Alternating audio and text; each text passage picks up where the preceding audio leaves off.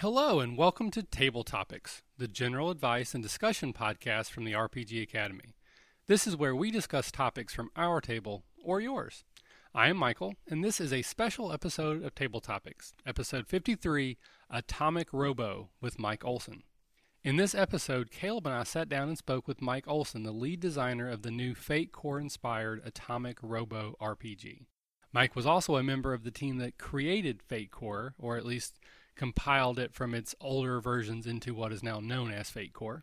Now, you guys know that I love that book, not just the system, but the book itself, and I think that it was for the longest time the best RPG book that I had ever read in terms of making the rules make sense, using consistent examples, and uh, just being an introductory guide to playing a game. I really believe that Atomic Robo improves upon that, and it is now, my, in my opinion, the best book for introduction of Fate to players and GMs. Uh, Mike mentions he will be at Gen Con this year, 2014, and he has a couple games that are on the schedule. I checked, they're already sold out. Uh, he said he would also be doing some GMing on at Games on Demand, and I am very hopeful that I'll get a chance to play some Atomic Robo with him this year. Before we move on, though, we do have a couple quick announcements. Uh, one, we have a new backer to give a shout out to. This is Jerry H. Uh, now, Jerry wasn't interested in doing a monthly pledge through Patreon, but he did want to show us some love and support us, so he arranged for a one time donation through PayPal. It was very generous of him, and I will be awarding him some Patreon only rewards equivalent to the donation that he gave. So, over the next few months, he'll be getting early downloads. Uh, he'll be getting access to some uh, behind the scenes stuff. He'll be invited to our monthly movie podcast and that kind of thing.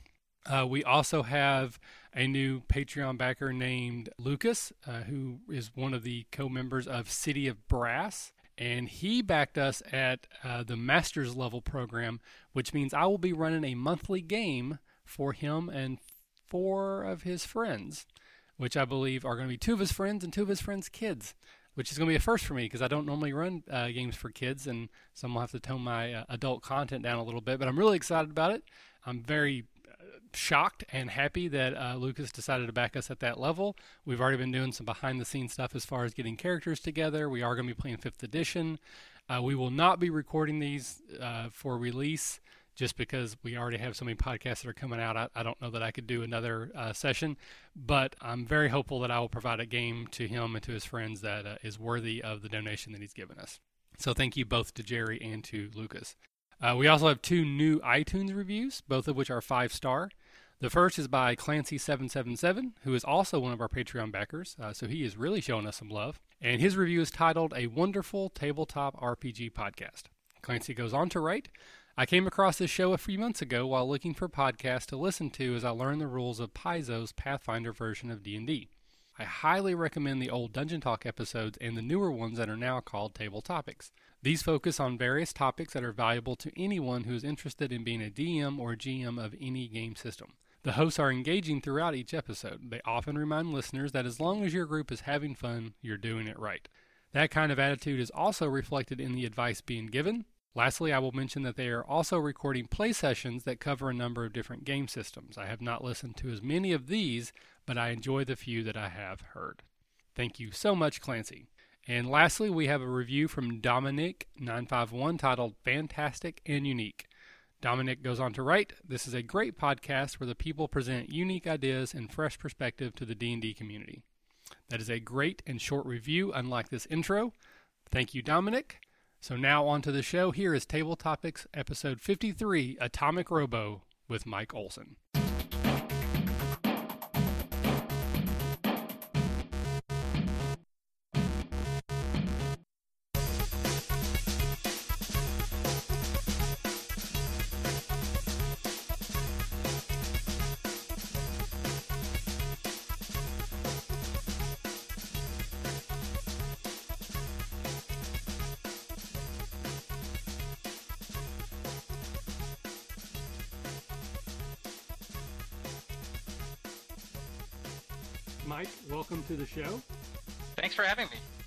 You're very welcome. And we are here mostly to talk about Atomic Robo, the new Fate Core ish game that just came out recently. Fate Core ish, yeah. Uh, so before we get too far into it, I want to make sure that uh, people know who you are if they don't already. So would you mind just kind of introducing yourself a little bit, maybe some of your bona fides? Uh, sure. Um, my name is Mike Olson. I have a blog, uh, the blog Spirit of the Blank. That's all about Fate game design, and it started off as tweaking Fate for different genres. Now it's mostly a self-promotion machine, unfortunately. I worked on Fate Core and Fate Accelerated, and um, the Fate Toolkit and Legends of Anglerre. I did the Fate edition of the Kerberos Club, and uh, I did contributed to Jade Punk, which just came out recently, and I um, also Atomic Robo, the biggest thing I've done that uh, has just come out in print. It's very exciting, and uh, uh, yeah, I I can't imagine where else, how else anyone might know me. I think that's it. I went to Calabasas High School, so you may know me from there. You're Sagittarius. You like long yeah, walks on no, the beach. I'm not a Sag. Come on, look at me. I'm not a Sagittarius. look at how well I balance things. I'm a Libra, Oh, obviously. Fantastic. So I did want to ask a little bit. So what's your history with RPGs? Obviously, you, you kind of started from from what I could gather on you um, with my Google Foo. Um, is that you pretty much were like a game blogger, the spirit of the blank, and, and you were able to use that to transition into being a freelance RPG designer. But Yeah. as far as like, what, where did you start with games? Was it you know cousin playing D and D, or like how did you get introduced to this hobby? Yeah, in 1980, I'm from 41, so 1980, when I was, I guess, seven, maybe eight, um, my family went on a cruise to Alaska, and some kids on the ship were uh, advertising that they were running Advanced Dungeons and Dragons, and I played. And uh, I got handed a seventh level thief. I had no idea what I was doing. I died. I bought uh, two miniatures in Juneau on that trip, two pre-painted miniatures that I, I thought were the coolest thing. And then I came back home. My grandparents bought me the, um, I guess it was not, I guess it was like the basic basic D and D that box set. Whoever I, I'm I I confuse those. I don't know if it was uh, or Menser. I guess it was Metz Mentzer. Anyway, Frank.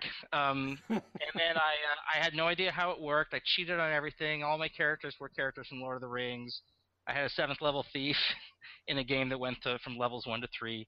And then uh, from there, you know, I played D and D like a lot, like all through junior high, and then cut to much later in life, I got into Champions because for some reason, out of nowhere, I was like, I want to play a, a superhero game, and I had no one to play it with, so I started playing through play by email. This is in uh, the mid '90s, and so I learned Champions. I thought Champions was the greatest thing, and um, I still like it. And then, like 10 years later or something, I discovered Fate when I played in a Fate game run by uh, Colin Jessup, who's another SoCal Fate guy. Uh, he ran a Star Wars hack of it, and I played at a convention, and I thought that was it really left an impression. And I realized like you could do anything I could do with Hero, I could do with Fate, but with words instead of numbers. You know, like all the little fiddly bits of making a hero character, which I do get into. I just realized like, oh, you can just like an aspect is a whole of that stuff, you know, that I could do.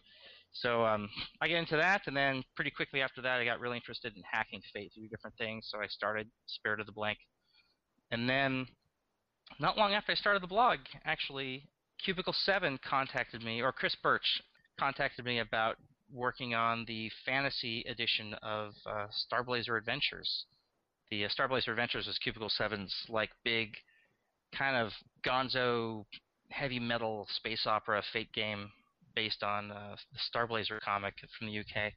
So they wanted to do a fantasy version of it, and um, they he saw my blog and he wanted to know if I wanted to to work on that, and I like jumped at the chance. I thought it was the awesomest thing because like I didn't go out looking for work or anything. I just you know to have someone contact me uh, was pretty rad.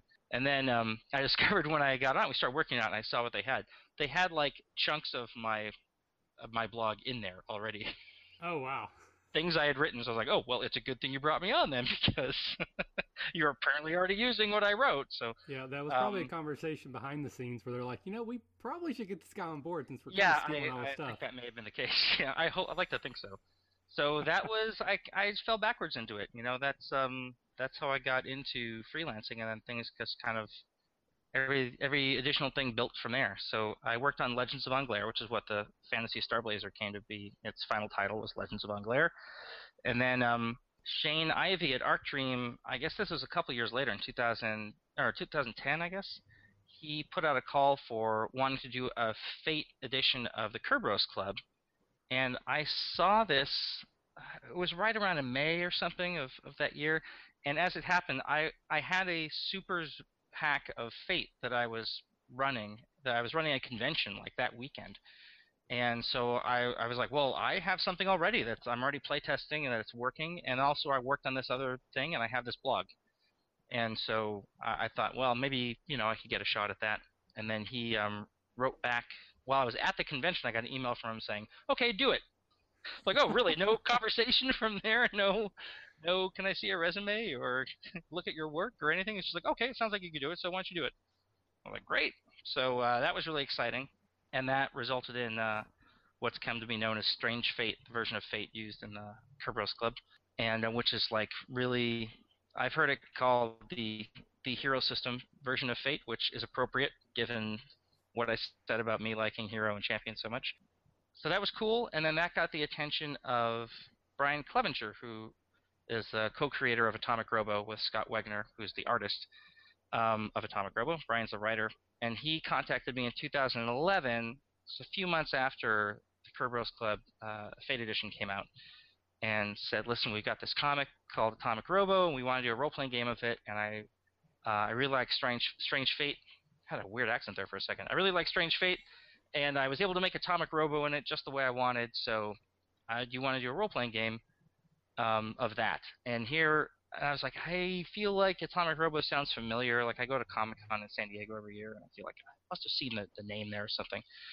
And um, so he sent me PDFs of a few issues, and as the story famously goes, but I'll never get tired of telling. Um, I read like a page and a half of the first issue of Volume Six, I guess is what it was, and right away I was like, oh, I get it. I'm in. This is awesome. I like I was so enthusiastic about it. I had to reply to him right away. So like, yes, whatever this is, I know you don't have money, that's fine. Because they're like, we're indie comic creators, we don't have any money. I was like, well, figure something out. I'll work for a percentage, whatever. Let's do that. So that was exciting. And then he ended up saying uh, on uh, Twitter, he was like, hey, Fred Hicks, I sure like that Spirit of the Century. And then Fred Hicks said, well, I sure like that Atomic Robo. And then I guess they got to talking. And then Brian comes back to me and says, hey, I may have mentioned something about this to Fred Hicks on Twitter and I was like, oh man, now, now Evil Hat's gonna take this thing that like came to me out of nowhere that I was gonna get to do, and uh, so I had to get on Twitter to see what was going on, and um, it didn't go that way at all, of course, because Fred Hicks is such a good guy.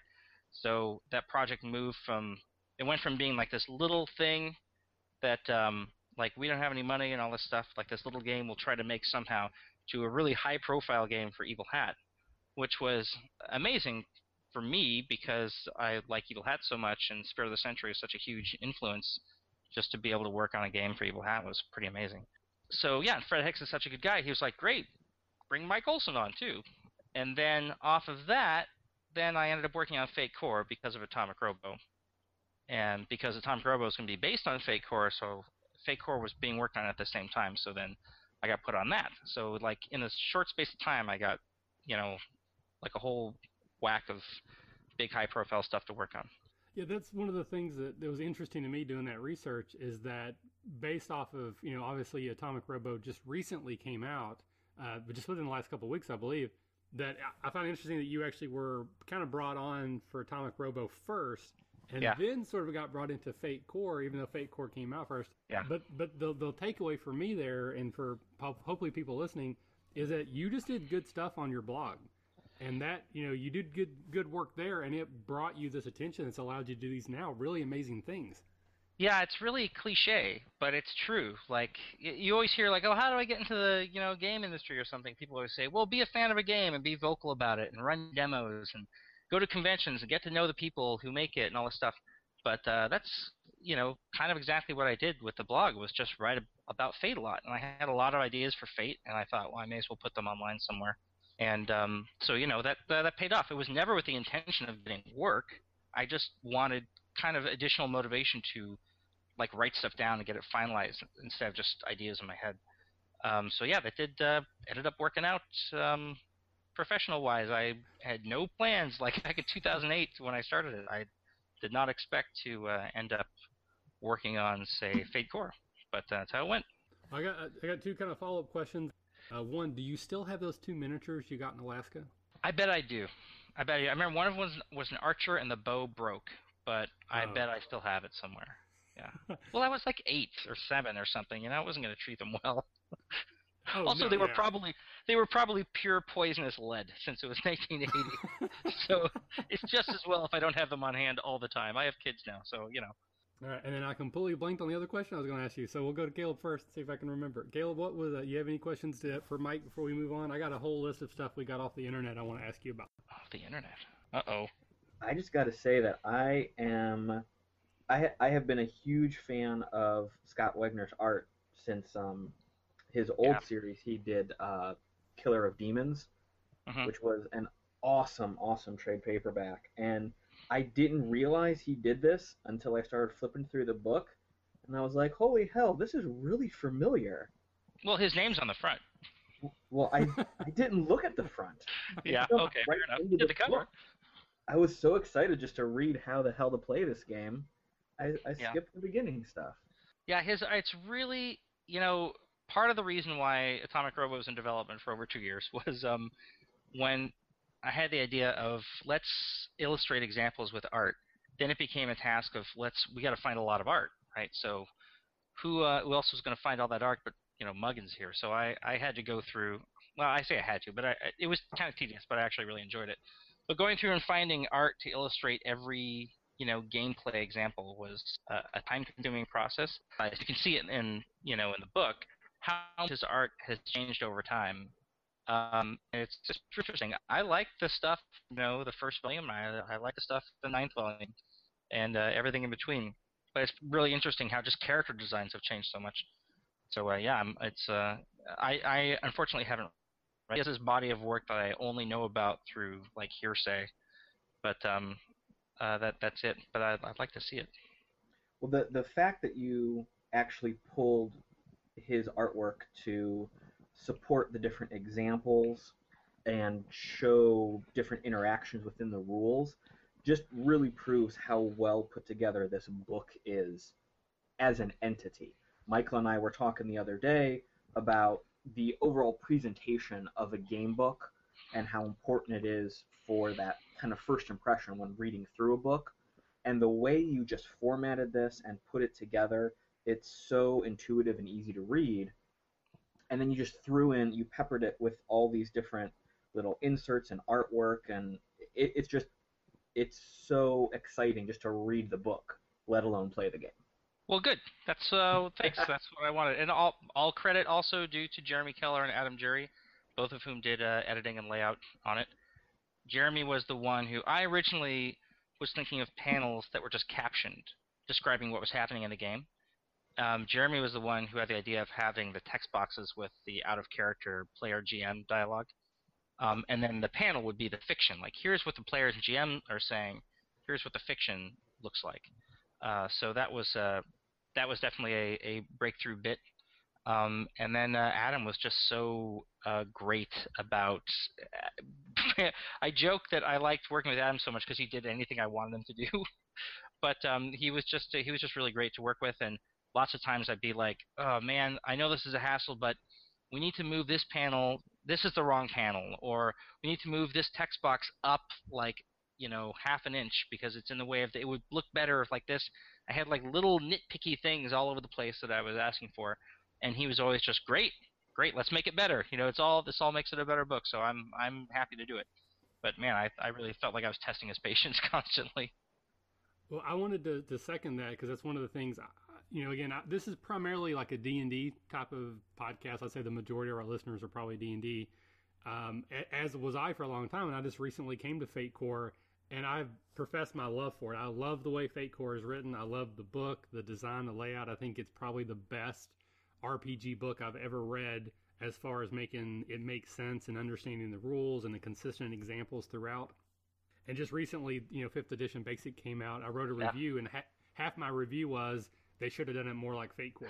like, I, I like the system, but the PDF was very bare bones, and I was like, you know, Well, that's the idea, though, right?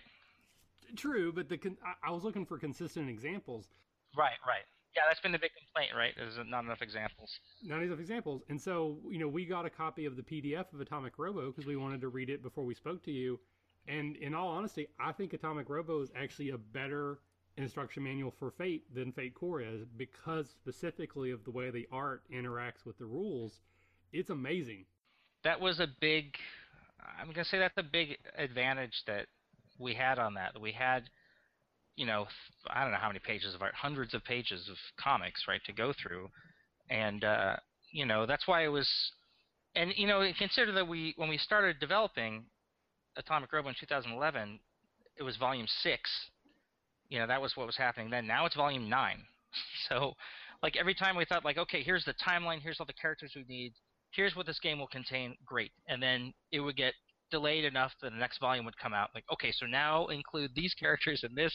Now we have this additional art we can pick from, and all this other stuff. Great. And then volume eight. Okay, you know, just have to like re re-examine the scope of what we could have in the game all the time.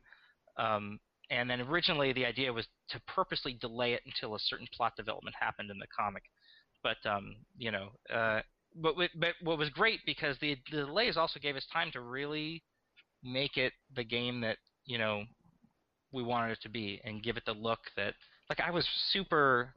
I mean, I, again, Adam won't say so, but I was super demanding and controlling about the look of the book, and uh, you know, uh, just I just wanted the right. It was so satisfying to find the right piece of art for something, or just like, oh, this this will look great with this, or this the, this facing these two pages will make like a little a little mini story on their own just with the panels or something. Uh, it was it was really cool to do like art direction basically. It's something I'd never done before, but um, you know I I cared so much about the look of the book that uh, you know it was it was just important to get it looking as good as possible. So I'm glad that uh, it paid off. I'm glad you like it. Yeah, I can't imagine the amount of time that that took, but it it is amazing. And uh, one of my original questions, which I've now learned the answer to, but I think you did such a good job, is I actually wondered if that art was created for this book. I didn't realize that it was all taken out of the examples yeah, the comic because they fit so well. Right, right. Well, in all fairness, Scott did do, uh, I think, seven new portraits. So he did six new character portraits, and then the illustration for the the Biomega Kaiju in the character write-ups in the back. There's like a big turtle monster attacking Tokyo or something. Um, that's an that's a new piece of art. He did new art for some character portraits, basically. But everything else, we had so much to pick from, and it's all Scott's art. You know, we didn't go to Real Science Adventures, which are there's this anthology series, Real Science Adventures, which use different artists to tell you know other stories that are like tangentially related to Atomic Robo, um, mostly. Um, so we didn't go to those artists. It was all it was important to Scott that all the art in the book be his, and I was like, right on, I'm I'm all for it. I love the uh, even though his art has changed over time, it's still recognizably his. I love the the unified you know kind of tone of the art throughout. Now, I, I remember my second question from earlier is what is your background as far as like were you an English major? You know, because the yes. writing is really well done and and funny. And I just realized that we probably have a lot of people who don't know what Atomic Robo is. We probably need to explain that a little bit better. Oh, sure. But, uh, but like one one page into the book, and I was sold. Like when I read your thing about Indiana Jones, basically applied that to all science. Oh, okay, okay. So this is important to know because I don't want to take credit for this. So Brian Clevinger did write some too. I wrote the bulk of it, but Brian wrote that intro bit in the very beginning, and then he and Scott, I believe Scott had at least input into it. I don't know if Scott wrote anything on it, but I know they, you know there's a bit in um, telling stories the atomic robo way where um, they brian breaks down here's how here's how we organize a volume of atomic robo and like the four different steps of the story and stuff. Um, that was brian too. So yeah the beginning part is yeah the intro part is great. It really sets the tone for the book. Great. That's all brian. That's not me at all.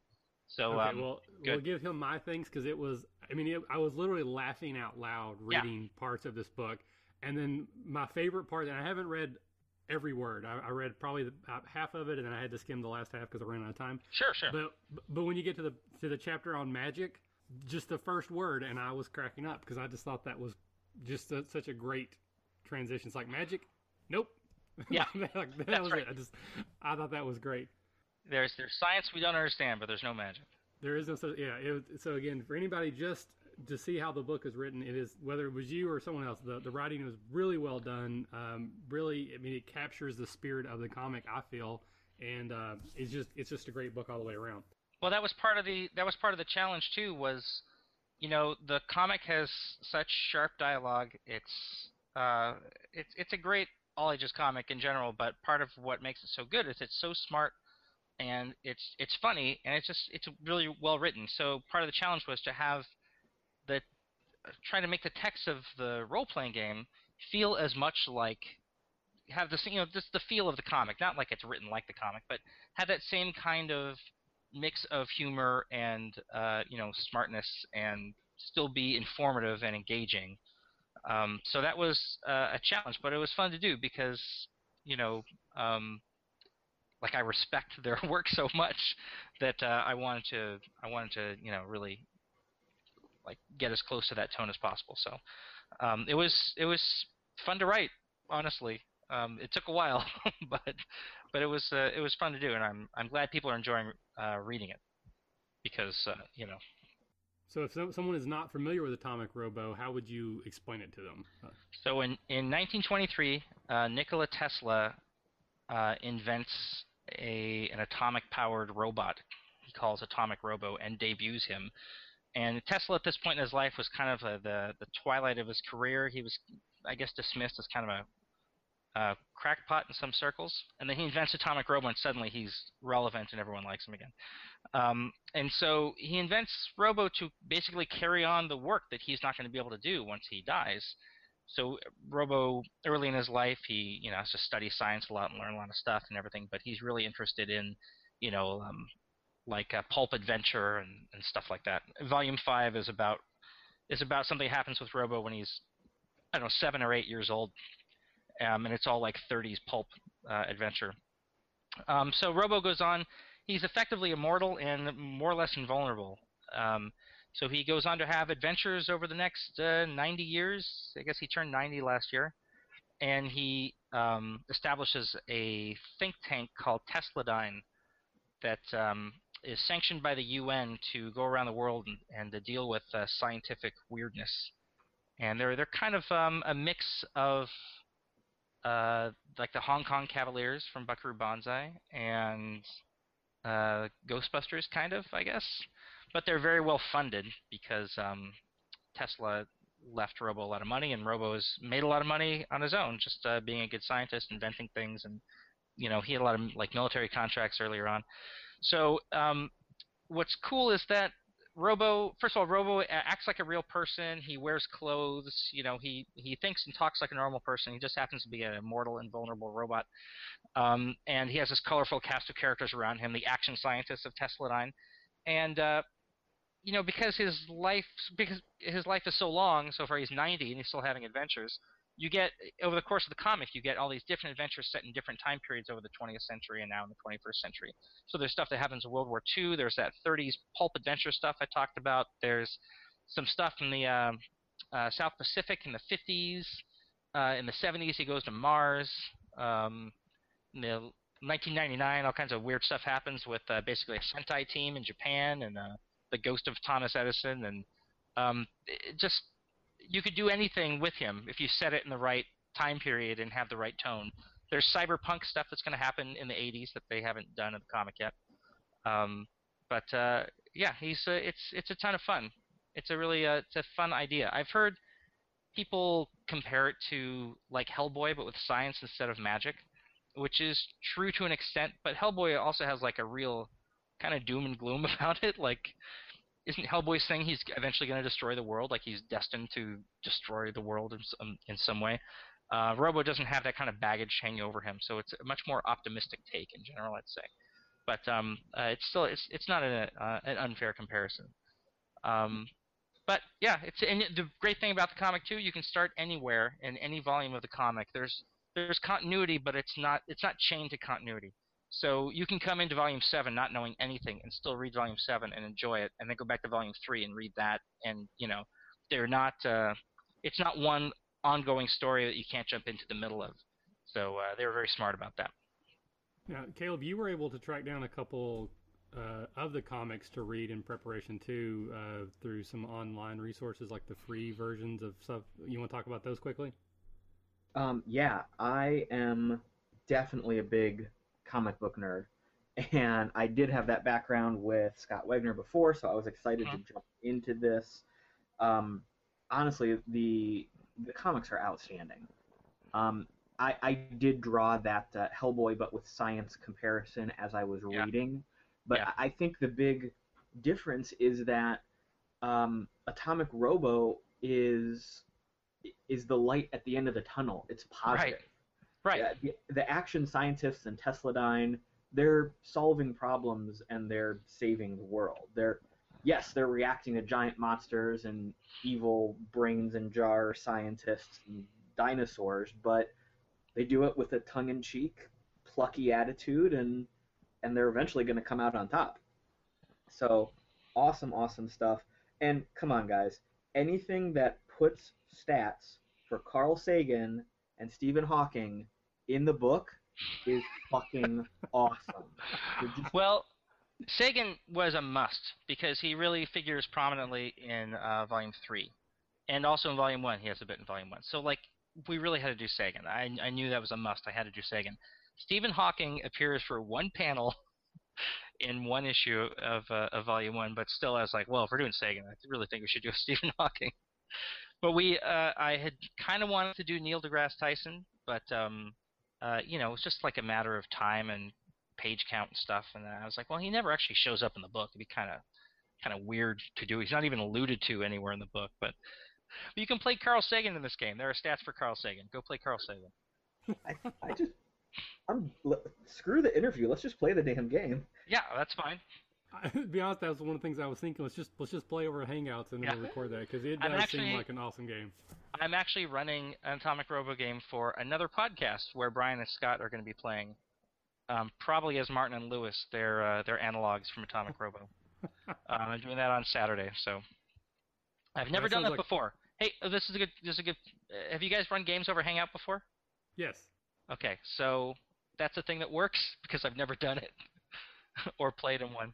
And I think a game like Fate uh, or FAE, because Caleb and I actually both play in a game in a Fate Accelerated set in the Deadlands universe. Oh, okay, cool. And I think Fate and FAE work better than most because it is such a narrative style that you're not Yeah. worried about maps and grids and positioning. Right. You just you're just talking to each other. So uh, for me, Fate or FAE both work great over Hangout. And FAE, for people who might not know, listening to this, is Fate Accelerated Edition, which is a, uh, a kind of uh an earlier on ramp to Fate. Like it's it's it's mechanically identical to Fate Core in the way things work, but uh, it's just uh, things are kind of streamlined a bit in case you didn't want all that extra stuff from Fate Core. And it's Well- only five dollars. If Yeah, if it's you five even bucks. pay- yeah, uh, Five bucks for the physical copy. Pay what you want on drive-through. Well, I, I think what we have really summarized over the course of our show about fate in any of its forms is that fate works awesome when you are hacking it or shoehorning it around an existing property. It's such a great way just to build any character you want. I mean, my prime example whenever anyone asks me about fate is hey, you want to play Ghostbusters? we can play Ghostbusters without trying to worry about how to write the stats for a proton. Right. Yeah, yeah. You just have a damn proton pack and you can use Yeah. it. and I mean, Yeah. I, I learned about Fate through the Dresden case files. Oh, yeah, that was, okay. that was the first Fate book I got. I had no idea what Fate was. I was just I bought the book because I'm so in love with the Dresden series. Right. And it took me forever to wrap my head around Fate in that context. And then I read Fate Core, and light bulb went off, and I read back, and now we do Dresden all the time because now it makes sense. yeah, yeah. Well, yeah, Fate Core is a uh, a definite kind of reorganization and im- improvement over Fate 3.0, the, the previous edition of Oh, Fate. yeah. I'd say. Um, and I and I say that I would have said that just coming on to Fate, you know, the first day, not not suggesting anything I did on it had anything to do with that. But um, yeah, it, it definitely the idea of the the four outcomes and the four actions that's that's a real big deal. Mhm. Um, And I that, think that, that, that now has become that and aspects. Those have become like the core of Fate for me. They- If they game, really the game has that that stuff, then it feels like a Fate game. And the stuff that you added in to Atomic Robo is just icing on the cake. I mean, when, I got to the character sheet and I was flipping through that, the, just the little tweaks you added to the um, the aspects and the skills, it, it just blows it out of the water. It's so outstanding. Oh well, thanks. the the idea was um, from the very beginning was let's make a game where you can just sit down and play within you know five or ten minutes. Um, as as cool as all the city creation and is in Dresden Files and like the kind of interlocking character backgrounds of Fate Core in most Fate games, the idea was everyone already has connections to each other. They're all action scientists at Tesladyne. We don't have to go into backstories that never comes up in Atomic Robo, so it's not going to be relevant here. The only important thing is that you guys all work for Tesladyne and you're working together to, you know, save the world today. Um, for you know, whatever value of something wrong with the world is today, whatever the uh, scientific uh, catastrophe happening today, you're gonna you're gonna fix it.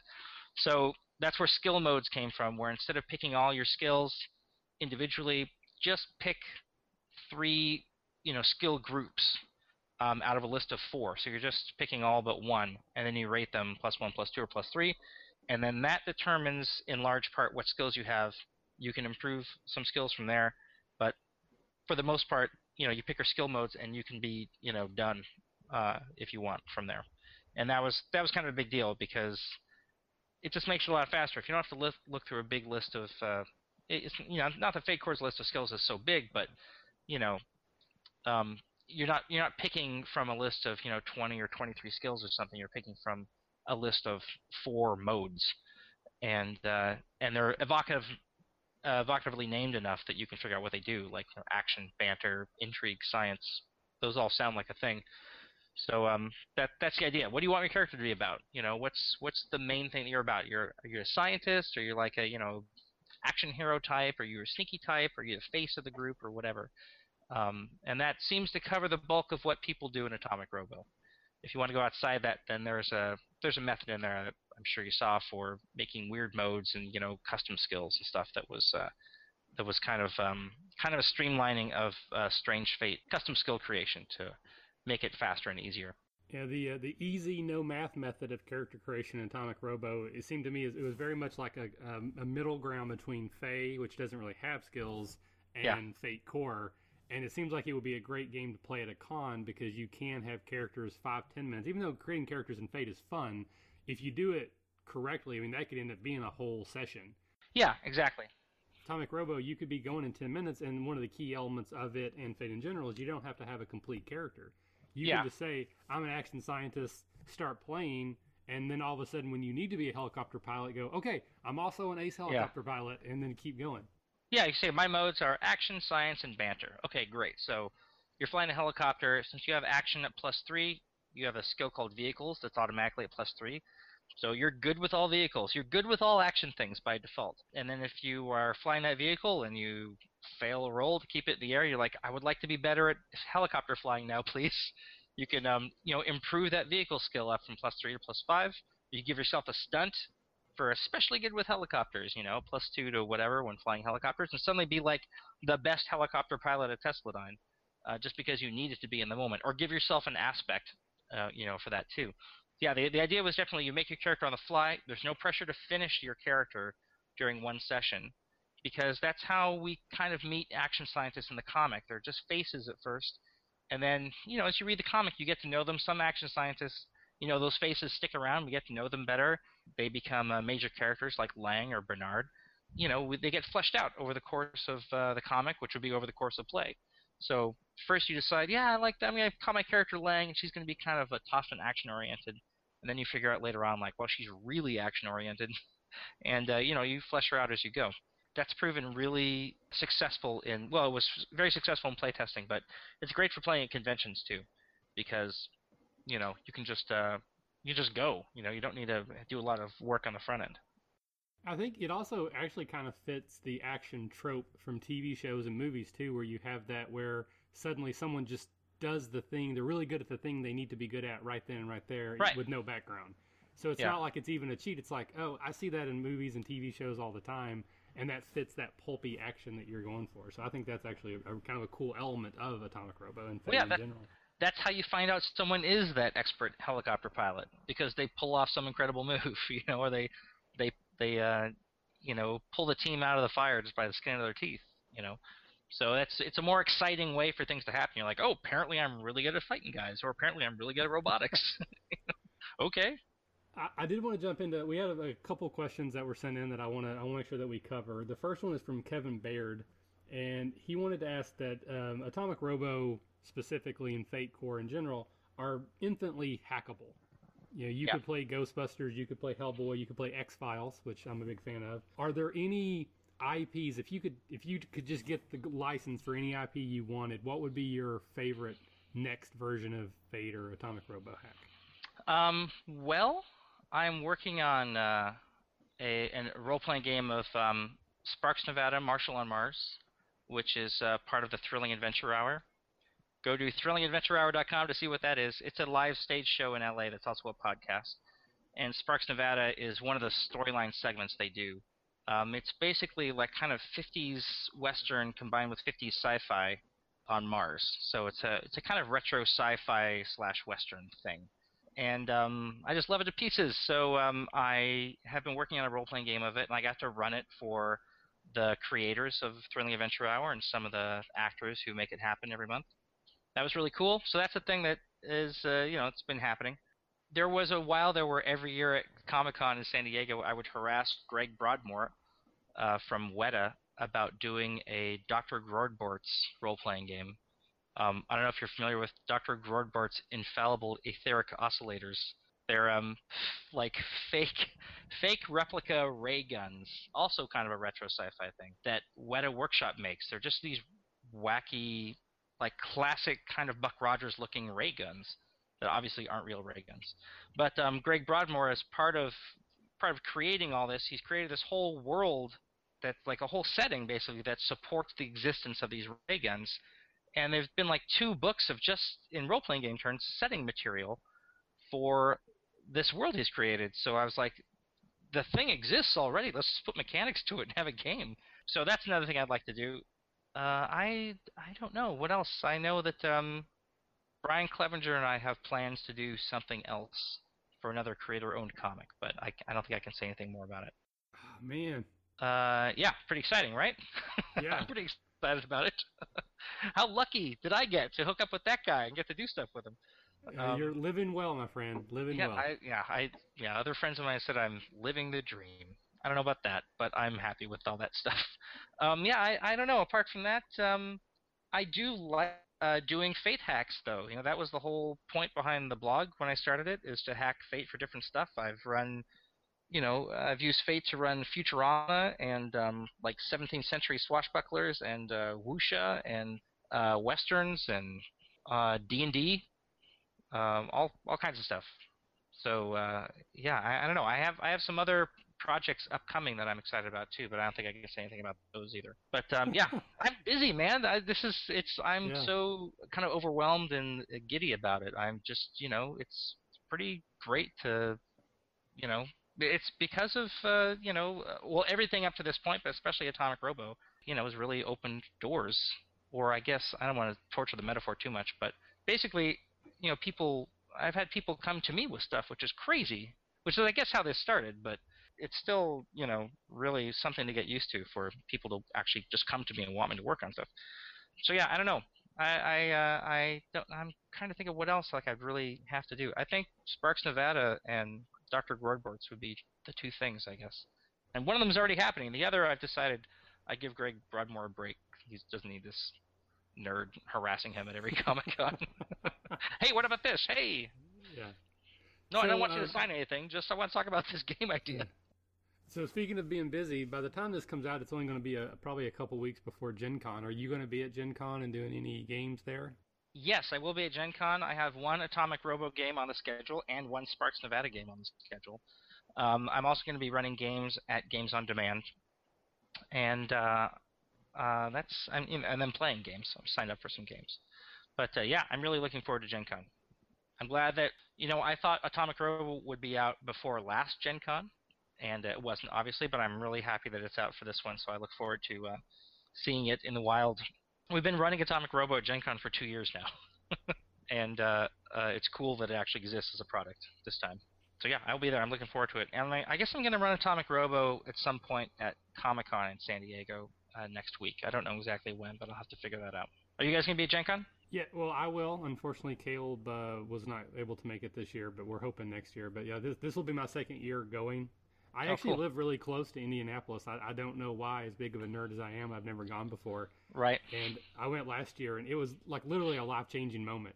From from the moment I was as I was driving home, I was already planning this year's trip. Yeah, the first year that I went was 2011, I think, and um, I had had this plan for a long time. I- I'm also, in addition to being a fan of gaming stuff, I'm also uh, a fan of Drum and Bugle Corps and Drum Corps International. And Drum Corps International has its championships in Indianapolis at Lucas Oil Field the week before Gen Con every year. So I'd had this crazy plan that I would go out for Drum Corps championships that weekend, stay in, in town for a few days, and then go to Gen Con and have like have this like two week experience of just hanging out in Indianapolis, going to like you know two things that I really love. And then back in 2011, my uh, lovely lovely wife said uh, for Christmas she wanted to give me that for you know for Christmas gift. And by then I was like all disillusioned about drum corps, so I was like, uh, I, I, you know what, I don't need to go to drum corps, but I would love to go to Gen Con. And then certainly after I went that year, I was like, well, now I have to do this every year. Like that's just you know, it's the same same thing with going to Comic Con in a way. You know, I Comic Con's gotten to be such a hassle. I mean, there's a big difference. Comic Con is a huge hassle. Gen Con is like not a huge hassle, but still, like I'm just used to going to Comic Con now. I couldn't imagine not going to it. But uh, yeah, I think I really do think if you're if you're a gamer, you got to go to Gen Con once at least just to check it out. Because I would like to do games on demand. I would love to try to get into one of your your Fate games, Atomic Robo, if it works Yeah, out. sure. I got a pretty Yeah. full schedule, but uh, I might be able to clear something for that. So I, I got a couple other kind of crunchy questions for you. Yeah, for sure. because we're jumping around. But was there anything specifically that you made for Atomic Robo, either an additional rule or sort of a modulation of an existing Fateful rule, that was specifically for to try to emulate the feel of the comic? Uh, is there one that comes to mind, and talk a little bit about how it was developed and uh, in its implementation? Uh, yeah. Well, the big one is brainstorming. It happens in the comic all the time. Scientists, action scientists, get together and they do science at a mystery until they solve it. And um, I wanted to have a something in the game that did exactly that. Because just making a creative advantage roll with your, you know, hyperdimensional mathematics or whatever, that was not good enough. I wanted something that really involved the whole group coming together and coming up with an idea. So um, brainstorming is that thing where um, everyone uh, it works a lot like a contest where there's three rounds of it and you roll you pick a skill you roll dice against a difficulty number and um, whoever beats that number and gets the highest result gets to contribute a fact like a data point like oh i read a paper on this or um, i found this thing in the computer or look at this over here this weird collection of wires or something you know some fact just a fact with with that does not solve the problem just just a data point that's it so when you get, um, it's usually three facts. Oh, it's always going to be. Well, not, I guess not always, but it's often three facts. You get these three facts together, and they will describe something, right? You, everyone, ideally, the same person won't contribute all the facts. Uh, you'll get, you know, three facts from three different players, and then everyone makes another roll to come up with a hypothesis. Whoever gets the highest result on this, you pick a skill, and then you come up with a hypothesis that incorporates all these facts and also reflects the skill that you're using and then whatever that hypothesis is is true. So um, then that's the cue to the GM to to know what to do next. So the players essentially wrest control of what's happening in the game away from the GM completely. They decide where things are going next, and then they give it back to the GM and say, okay, so we're going here now. So like, um, look, there's an example in Atomic Robo of a failed brainstorm where there's some giant ants attacking Reno, and the action scientists are debating like, what's going on, and they're saying maybe you know Vic who has all these crazy theories, says maybe it's the uh, nuclear radiation that made them big. And someone else says that's not how radiation works. And he goes off on this weird tangent about imaginary physics and all this stuff, you know. So he's in that brainstorm. He's pursuing his own agenda. He's not contributing his victories to the group. He has his own victories. He's keeping to himself, and the rest of the group is trying to figure out what's going on. And in the meantime, Robo's on the ground, uh, actually fighting the giant ants, you know, smacking them with Buicks and stuff. But it happens repeatedly in the comic where and it, this often, I mean, I don't care what game you play, this almost always happens in any role-playing game. With, it, any role-playing game where there's like any kind of mystery, where players at some point will say like, "What's going on here?" Like someone will just say out of character, you know, like, "What is going? Like, what is this? What is happening? Why are those guys there? Whatever." And that's kind of the cue to the GM to say, "Okay, let's brainstorm." Like instead of just having this kind of hemming and hawing and talking for an hour out of character about what might be going on, Instead, we're going to get together and actually figure out what's going on. Well, you guys are going to figure out what's going on, and then that thing is going to be happening. Um, I'm not I'm not thinking of a good example off the top of my head, but there are examples in the book. So. Well, I wanted to jump in there, and I want to give credit. That that question actually came from uh, Google Plus from uh, Tymonger Prunty. I don't know if that's his real name or an uh, alias. Tymonger Prunty. Boy, that guy. I assume. but, Doesn't but, have to be a uh, guy, I guess.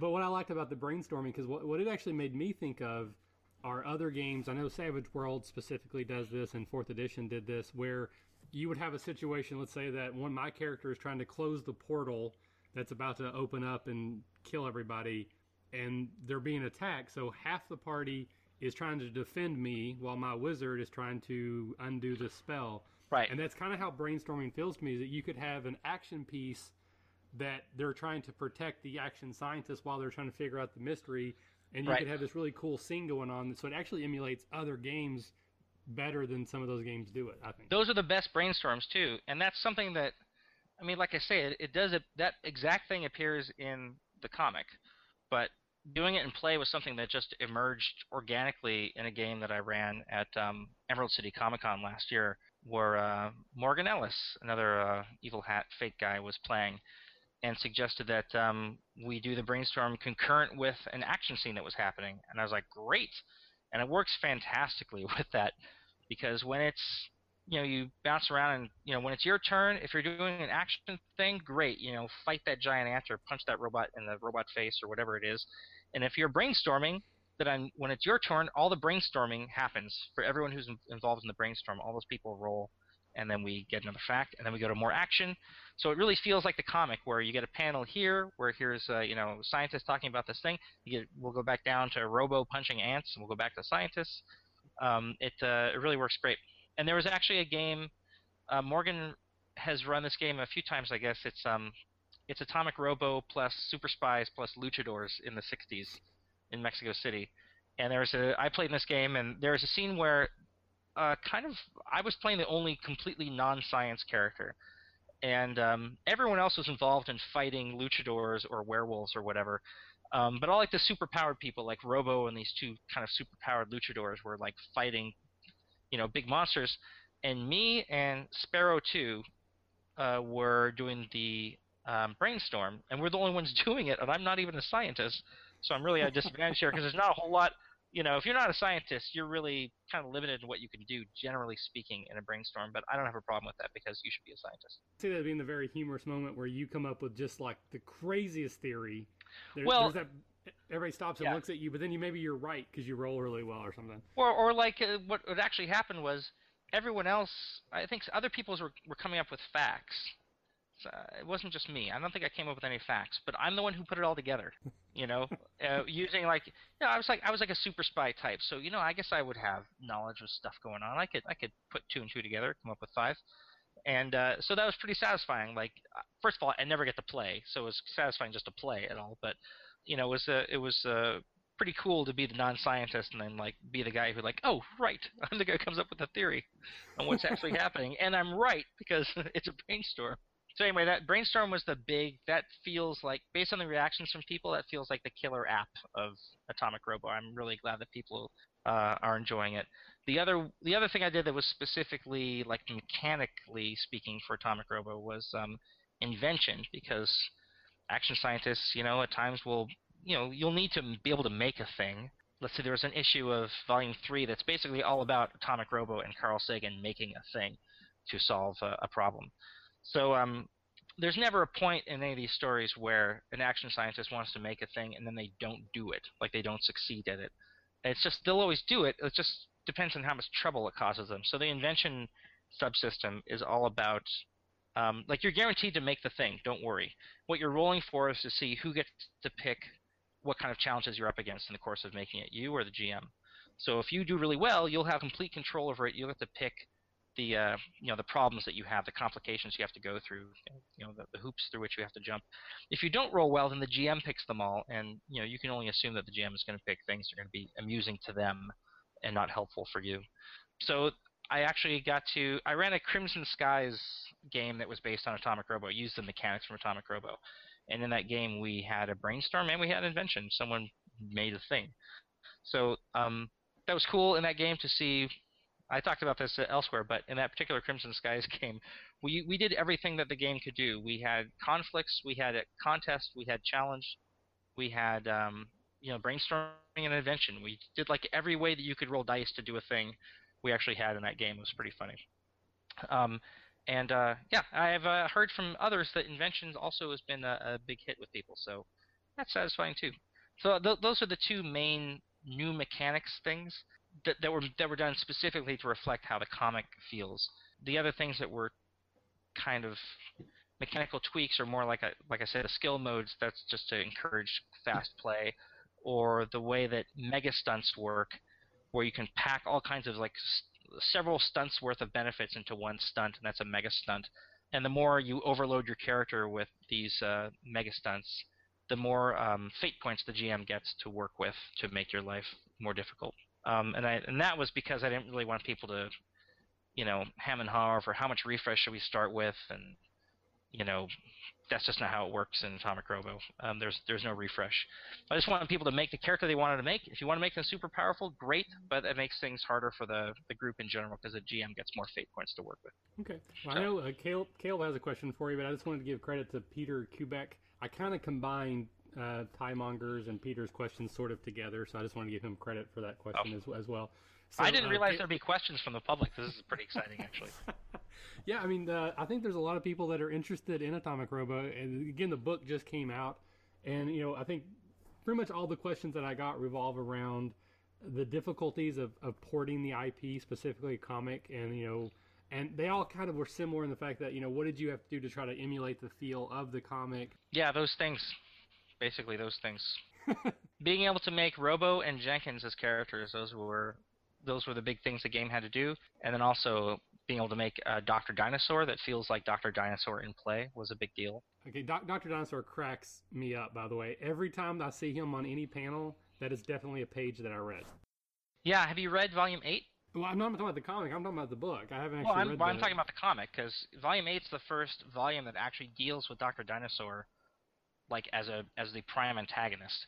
You know, the the other instances of him has just been like an issue here or there, but Volume Eight is like all about Doctor. Oh, it's the Savage uh-huh. Sword of Doctor Dinosaur. That's the name of the volume.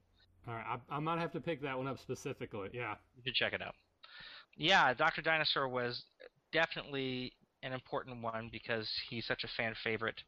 And I got to play Dr. Dinosaur in a game as an NPC. I got to play Dr. Dinosaur and Jenkins as NPCs um, back in February, and I'm pleased to say that he was. Both of them were a lot of fun and definitely felt like their characters in play. Jenkins was just a monster. he was so great. Um, he was fighting the PCs and he held off four of them and was a problem for them the whole time, just as he should be, as he would be in the comic. Um, and Doctor Dinosaur was just, you know, just chaotic and causing, you know, Doctor Dinosaur is funny because he just warps he's like uh, suddenly it's a Bugs Bunny cartoon when Doctor Dinosaur shows up. Like, you know, reality kind of takes a holiday. Uh, impossible things happen just because he's around. I mean, there may be better explanations for them, but the point is, like, you know, reality frustrating things happen when Doctor Dinosaur is around. Well, you're you're already dealing with like an alt history where Atomic Robo was built. Right. You have the ghost of Thomas Edison. You have all these things, but then you introduce a character that's like just absurd. yeah, yeah, exactly. He was based on a Rifts character, you know. Yeah, he was uh, Brian uh, Brian and Scott, or Brian or Scott. I, at least Brian was a Rifts fan, but um, uh, yeah. So he's he's based on on he comes from Rifts, which is, seems very appropriate. All right. Well, you and I have have the gift of gab, so we have we have shut poor Caleb out of this conversation. So yeah, Caleb, some say time. something. Getting back to uh, what you were saying before about the um, the brainstorming and the invention. Yeah. I think what impressed me the most about those is you really shifted the gameplay towards the players. You you let them come up with facts about the story. You let them invent parts of the world, and I think that's what makes Fate the one of the best systems out there. It's not just the dungeon master telling a story and the players reacting to it. Yeah, Fate well, lets yeah, everyone yeah. work on the story together. Yeah, I mean, Fate already exactly. Fate already empowers players so much to contribute to the story. Brainstorming and invention were just natural outgrowths of that. I think. Um, oh, certainly, brain, brainstorming more like really explicitly says the players are going to decide what's going to happen from here on out. So you know, be ready to deal with that. But you know, in, in theory, that could happen in any Fate game, and it does. Like when I've run Fate games just off the cuff, you know, with nothing prepared, uh, you know, I get a lot of player input to figure out what's going to happen next.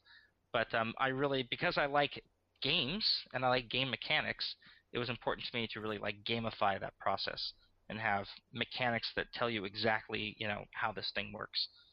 Um, and uh, invention too, it, it, like the the actual invention, like having like okay, you're going to be doing that for several scenes, just building a thing. That would be boring. So that's why the invention rules are about like what kind of drama gets created when you want to make this, you know, piece of technology. Um, you know, it, it's a story generator more than a, a, you know a subsystem for building a thing. You know, what hoops do that could be like a session's worth of play. You know, we have to get this sensor array from you know JPL. Okay, well, figure out how you're going to do that because they don't want to help you. So, you know, yeah, I, I, I think I think what you successfully did is just codified a lot of what the average GM would do. Yeah, and, sure, yeah. And you you translated it into a very simple process.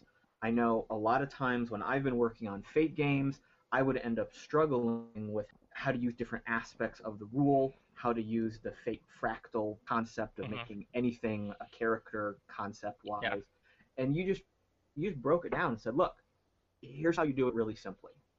But it's still Fate, so it's still a tool that can be really easily hacked and manipulated if we running a game want to do something different. Well, good. I'm glad that's. Uh, I'm glad you responded positively to that. I, am terrible at taking uh, praise, by the way. So I'm God, glad that's working it. out for you. um, I am worse at taking criticism. oh, no, I, am just not winning tonight. I've told people, I've told people like friends of mine, they're like, "Oh, I have a question about this thing in Robo." I'm like, I, I don't, I don't want any criticism for like a month. So just let me have like a month of everything seems fine, and then I'll, you know, I'll sigh and go back to it. But well, if, if if I promise to ask a question in a very positive way, will that be okay? Yeah, yeah, like a telemarketer would. Yeah. Yeah. Okay. Yeah. No, I'm, um, I'm happy to answer questions, but every time someone has a question, I fear it's going to result in me going, "Oh man, they're right." I'm, problem. No, I'm never right.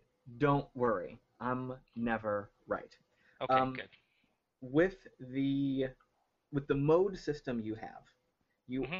basically built a loophole into the system with the weird modes, where you could essentially say, "Okay, I don't really want to be action or scientist as a mode. I need to have dinosaur as a mode. I need to have robot as a mode, which makes perfect sense. It's a great way to catch all those weird little idiosyncrasies, and it's a great way to just embody the customize customizability of Fate. Um, specifically in the point buy system um, when you were coming up with a, a weird mode, um, I was a little bit fuzzy on how you came up with or how you determined the points that that weird mode is worth. You know, I just answered this question repeatedly for someone online, so oh, I might still have the answers in my mind. No, it's good. I might still have the exact page references in my head. I know there's page uh, 71 has a thing that's relevant to that. I can't remember exactly what's on there, but basically, a mode costs a number of points equal to the sum of its skills. So every skill has a point cost. So you just add up the point cost of its skills, and then that's the cost of the mode. Um, so uh, someone mentioned online, I don't know if it was you or maybe somebody else, but they said, couldn't you just have like three modes, three weird modes that all cost like three points, and then have a ton of points left over to improve skills, and just have a character who's like has every skill and isn't terrible at any of them? And uh, yeah, sure, but I don't know if that's fun for you, then sure, I guess. um, but uh, there's a great paragraph that uh, Ben Baugh wrote for the Kerberos Club, where he's basically answering the same question. He introduced some mechanics in the Kerberos Club for the one roll engine that were, you know, could make skill really broad or or give it um, give it different abilities over what it would normally have. So there's a like a sidebar there that says, well, couldn't I just make this super broken character out of this? And he says, "Yeah, I guess if that's fun for you, but you know that doesn't seem like it'd be very fun for you or other people at the table. So you know, actually try to make a character and not just you know a, a number machine. But if that's what you want to do, then okay. But um, um, yeah, add up the points and then that thing. I don't have the book in front of me, otherwise I'd give you exact favorite references. well, no, you were right. It, it was page uh, 71 and 72. Nailed it. it. Good job. No, Nailed okay. Yeah, I, I must have Two and a half years in development. I must have glanced over that when I was reading, because I was trying to get through everything. Um, but that makes sense, though. It, it's a good way to give the player or the creator of that character the flexibility. And sure, you can play the numbers game and you can just try to break a character, but if you want to have fun and build a character to do a specific thing, you included a very or a fairly easy to use mechanic to make it happen. So I get it now. There you go. Yeah, and the the idea is just to, you know, there are lots like all the action scientists in the book. There are lots of write-ups for action scientists, and they're all made with the four standard modes: action, banter, intrigue, science. That's all the action scientists in the book are made like that, because that's the assumed default character. You're an action scientist, but lots of other characters have go outside those those parameters. You know, like Robo, it, it was good it was a good idea to give him, I think, uh, you know, a robot mode, or Dr. Dinosaur has dinosaur and crystals. Uh, you know, all those uh, famous scientists, Carl Sagan and Stephen Hawking, Thomas Edison, and uh, Tesla, they have a celebrity mode because they're it's kind of a big part of them. They're famous scientists. It was important to me that you be able to customize your character on that kind of level, and then when you make your own mode, you can make your own skill to go with it. And um, you know, like Jenkins has a mode called Jenkins. That's his top-rated mode um, and all his skills are in it. it inc- his other two modes are action and survivor, but Jenkins includes all the skills from those other two modes. So in his character sheet, just everything is under Jenkins because uh, that's just he's just Jenkins. So yeah, it was it was important to have a way to really customize your character down to you know the individual skill. But I wasn't comfortable with saying like, hey, just add any old skill you want to these standard modes because I really wanted those to be standardized and atomic. You know, like like a definite thing on their own that you could always count on. This mode always has these skills. So weird modes, which was just a temporary name that stuck. Weird modes ended up being, you know, to me like a, a good way to do that. So I'm glad that I'm not the only one who thinks that. But the modes also exist as a nice little catch-all too.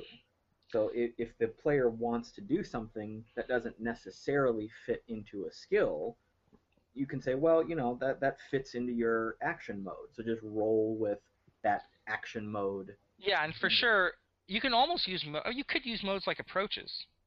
You know, you could say I'm action, science, and banter. I have action at three, science at two, banter at one. Whenever I try to do anything that's involving social interaction, I use banter. You know, whenever I try to shoot a gun or jump over a chasm or drive a car or something, that's action. You know, you could you don't have to get down to the the level of detail that the skills give you. I like that level of detail and uh, so I wanted to include it. But you know, you could definitely run a three approach game that way. That's Well- how the characters, most of the character write-ups are like that. Like any skill that that isn't uh, hasn't been improved in a mode just doesn't even exist on the character sheet because you know you just that's just the it has the same rating as the mode, so you don't really need to see it again. Well, well, there you go, guys. Uh, exclusive tonight on RPG Academy, we just invented the FAE version of Atomic Robo. Yeah. That's right. Congratulations. Well, Ryan Macklin just invented the Fate version of Dungeon World, so you know, it's uh, it's in the air. Yeah. People just inventing things off the cuff. well, I'm not uh, I'm not drinking though. That's the difference. well, that just speaks. It just speaks to how great a, a core foundation Fate is, because Yeah. within 30 seconds of understanding Fate as a rule set, you can apply it to literally anything you want. The, the very first time I ever ran Fate for my group of friends, my gaming group, I said, hey, here's Fate, here's how it works. What do we want to play? Let's just try to do something. And they're like, let's play superheroes, because we've been jiving on superheroes forever. And during character creation, these superheroes evolved into master criminals Uh-huh. and we Yeah. started planning this giant museum heist. And I just let him do it because it Right. worked, and there there's nothing you can't do with it. It just Oh, by the way- adapts to anything. Brainstorming is also very good for planning heists or coming Holy up with shit, plans of any kind. Yeah. Yeah. Oh, So right now, Brian Clevinger and I are writing a supplement for playing as Majestic 12 agents or operatives instead of action scientists. So instead of working for Tesladyne, you work for Majestic 12. Majestic 12 is like a secret government entity that does basically what Tesladyne does, but for secret government reasons. And they're presented in the book, generally speaking, as the bad guys. They are directly opposed in just their their mandate puts them in direct opposition to Atomic Robo. So we don't like them in the book. But there's nothing that says these guys don't think they're good guys. Like I really do think that they think they're doing the right thing. So I I was very enthusiastic about a supplement that would be all about playing Majestic 12 guys. So you know, Majestic 12, they're not as I mean, they have scientists and they have brilliant scientists, I'm sure, but um, I like thinking of them not as uh, quite as brainstormy creative, maybe, as action scientists. We like action scientists because they're kind of they feel like kind of mavericks in a way to me. Uh, these are people who work for the government, so things might not go the same for them.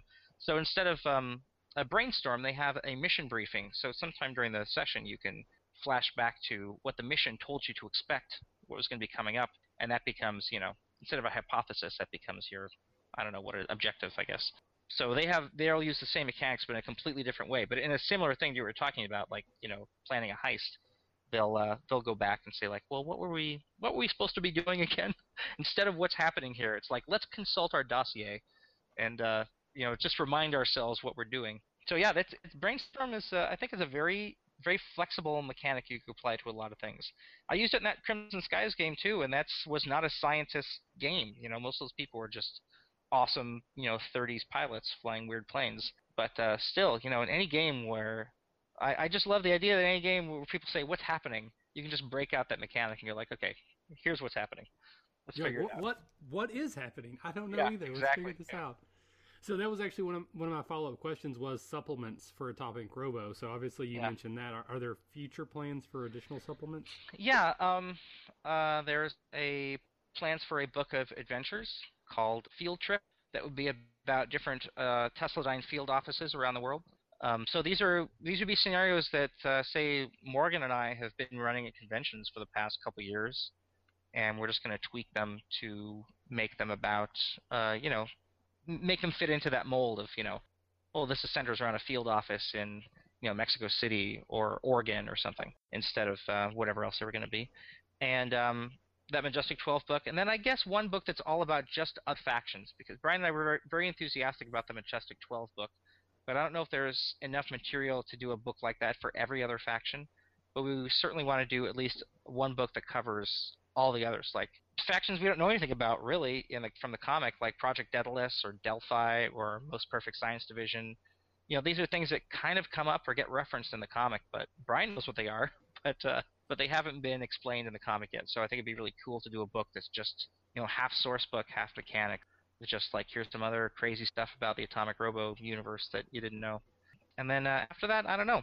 But that's enough for now. that's that's enough to plan for the time being, I think. Um, maybe we'll have to do um, a book that's all about. Well, I, you know, I've uh, I guess this there was a um, volume of Real Science Adventures that was all about Tesla and the Centurions of Science in the 1890s. Tesla, you know, Tesla and his this band of six other adventurers basically going around doing things, solving problems um, with super science and guns. So it's a, it's Nikola Tesla. It's it, it's all great characters. Tesla, Annie Oakley, Harry Houdini, Winfield Scott Lovecraft, who's H.P. Lovecraft's father, who's like a secret agent for the government. Their chief, uh, he's their chief occult advisor or consultant or something. Wong Kei-ying, who's Wong Fei-hung's father. If you're a fan of uh, wuxia or know anything about uh, Chinese folk tales, I think that's pretty rad. Wong Kei-ying. Charles Fort, and um, George Westinghouse. So those are the Centurions of Science, and I've run a game that's about those characters, where you know Atomic Robo doesn't figure in it at all. There's no Tesladyne, and uh, that was a pretty fun game. so I'd I'd like to, if we don't touch the factions, I'd like to expand on that more because I think there's a lot there. And in the well, in current continuity, I won't spoil Volume Nine for you, but it's relevant to current uh, continuity too. Yeah, I actually want to take back my earlier statement that I want to play Atomic Robo right now. I want to play that game right now. it was awesome. Let me tell you. One key in well, there's an issue of Real Science Adventures volume two. That's this story of the Centurions of Science. That uh, there's one issue that's largely just Wong Kei-ying and Annie Oakley being awesome together, um, and uh, it's just it's just great. That that's uh, I highly recommend reading that. One of the free comics available on atomic-robo.com is the um, I guess it's was it Mr. Tesla's Sky Electric Sky Schooner or something. There is a there is one little one-off story about um, the Centurions of Science that's on there. You should totally read. It introduces all the characters and just is a lot of fun. And just from that one little story, I was like, well, this has to be the game. Clearly, like these seven people doing things, it's so great. Um, so yeah, I, there's basically there's a lot of extra material, you know, around what around the stuff the comic is usually about. There's a lot that's been alluded to, so there's definitely room for expansion. I just don't know uh, how many, you know, I don't I don't want that to be like, you know, the old treadmill. I don't think it could be. But um, you know, I'd like to do whatever makes sense for the game line, and then no more. just what makes sense. That's it. No, no things that don't make sense. But um, I do think there's a lot there. I think that speaks to the to uh, is it Brian and Scott's the world Yeah. that they've created. That you have this world that there's all these nooks and crannies that you can explore. Speaks a lot about what they've built. And I mean, I don't know how successful at this point it is. I mean, I know it started as a small indie comic, but it sounds like they've done some amazing things with it. Well, they've been been happening since what 2006 or 2008. Like it's been going on for quite a while, and uh, it's certainly been very successful for them. I I remember, um, you know, when it's funny because when Atomic Robo was in development, I'd hear from people all the time that were enthusiastic about a game coming out, like there being a game, like oh, there's like that was a big deal to them. Um, and they came out of the woodwork. You know, I'd see it on Twitter or whatever, people following Brian or Scott or uh, you know Red Five Comics.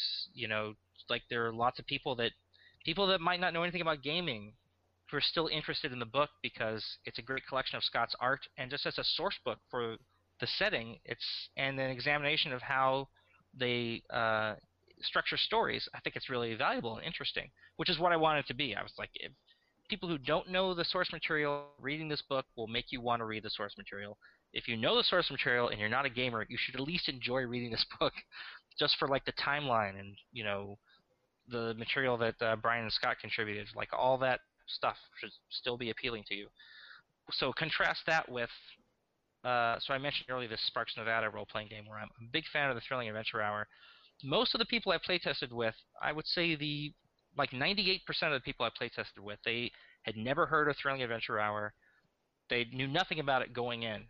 And at the end of the session, they were like, I've got to listen to this now. And a number of them have become like huge fans. One, two of the playtesters from the first session I ran went out and bought $300 worth of tickets to the next show, not not to the rest of the shows in the season, just to the next show. They went out and bought 10 tickets and assumed we're going to find eight friends who want to see this. Oh wow. and just just went for it. Um, so yeah, it's that game has been converting people to Thrilling Adventure Hour fans at a, an alarming rate. So I think it's kind of the way it, it's been. They've been total opposites. You know, um, I, mean, I ran into a lot of people who playtesting Atomic Robo who didn't know Atomic Robo, but I'd almost always have at least one person at the table who was a fan of Robo but who never played Fate. You know that that was pretty common. One time I had everyone at the table knew Fate and knew Atomic Robo. That was insane. But um, you know, generally speaking, you could find Atomic Robo fans would sign up for these games because they were excited by the comic and the prospect of playing a game. But Sparks Nevada, people sign up for it not knowing at all what it is, and they play it and they become huge fans. So yeah, it's a, it's a whole spectrum. But I'm I'm happy that I'm happy with the way the books come out. That I feel like you cannot read this book without wanting to read the comic. A- Again, and I will I will kind of close here, and I'll let Caleb wrap us up. But absolutely, I, I was not familiar with the comic at all. I love the book. It, it again, I've hold Fate Fate Core is a gold standard of RPG books, and I think this book supersedes that in some ways.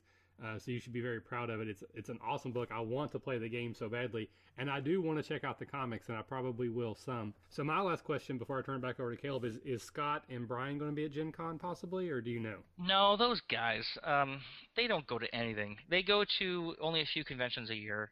Um, so no, and I can't drag them out to Gen Con. Uh, they don't go to Comic Con either. So like I basically, I've gotten to meet them in person and play with them once at Emerald City Comic Con in Seattle last year. Um, yeah, I those guys. I, you know, they live on the East Coast. I live on the West Coast. Just how it goes.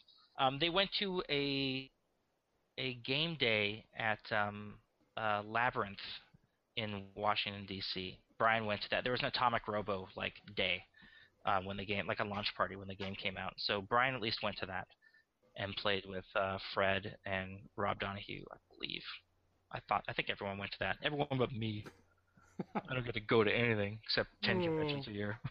All right, so we're we're gonna let Caleb wrap this up. All righty, so we are gonna wrap up here, Mr. Mike Olson. Our RPG Academy wrap up question for you. If you could give one piece of advice to a brand new player or GM in any type of role playing game, what advice would you give them? Um, I'm going to steal from Apocalypse World and Dungeon World because that game takes good GM advice and makes it rules.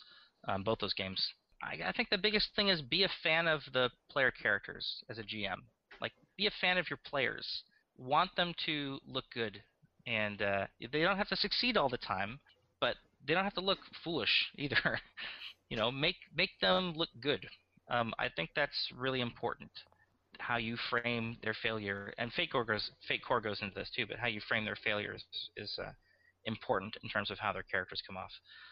That's my personal preference. I know there's fun to be had out of like characters bumbling around and hitting themselves in the head with maces and whatever, but um, you know, I, I kind of like cool, competent characters, and Fate supports that, so um, those go naturally together.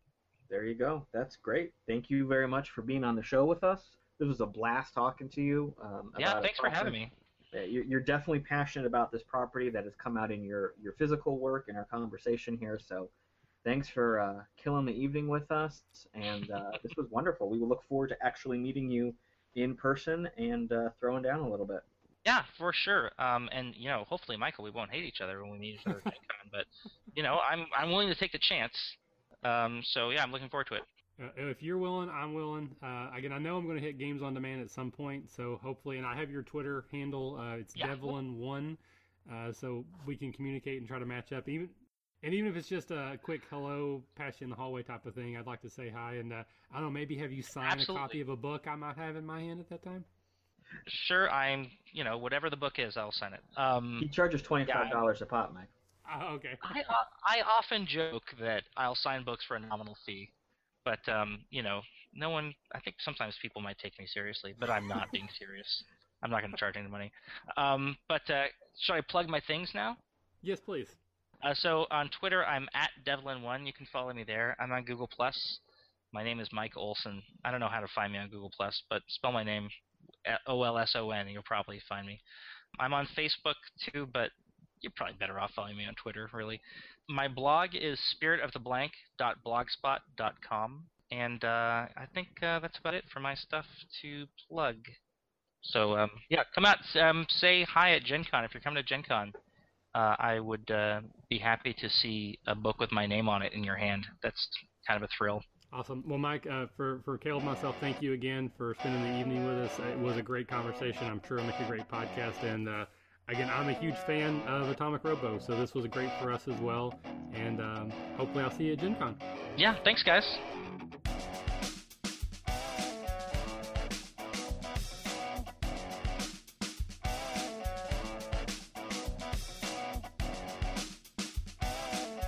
You can give us feedback and comments on our website, therpgacademy.com. You can listen to previous podcasts on our website and subscribe to new ones on iTunes. If you have a suggestion for a table topic, we'd love to hear it. Email us at podcast at therpgacademy.com or connect with us. We're on Twitter at the RPG Academy. We're on Facebook at facebook.com slash the RPG Academy. We also have a Google Plus page, the RPG Academy. As always, thanks for listening, and remember, if you're having fun, you're doing it right.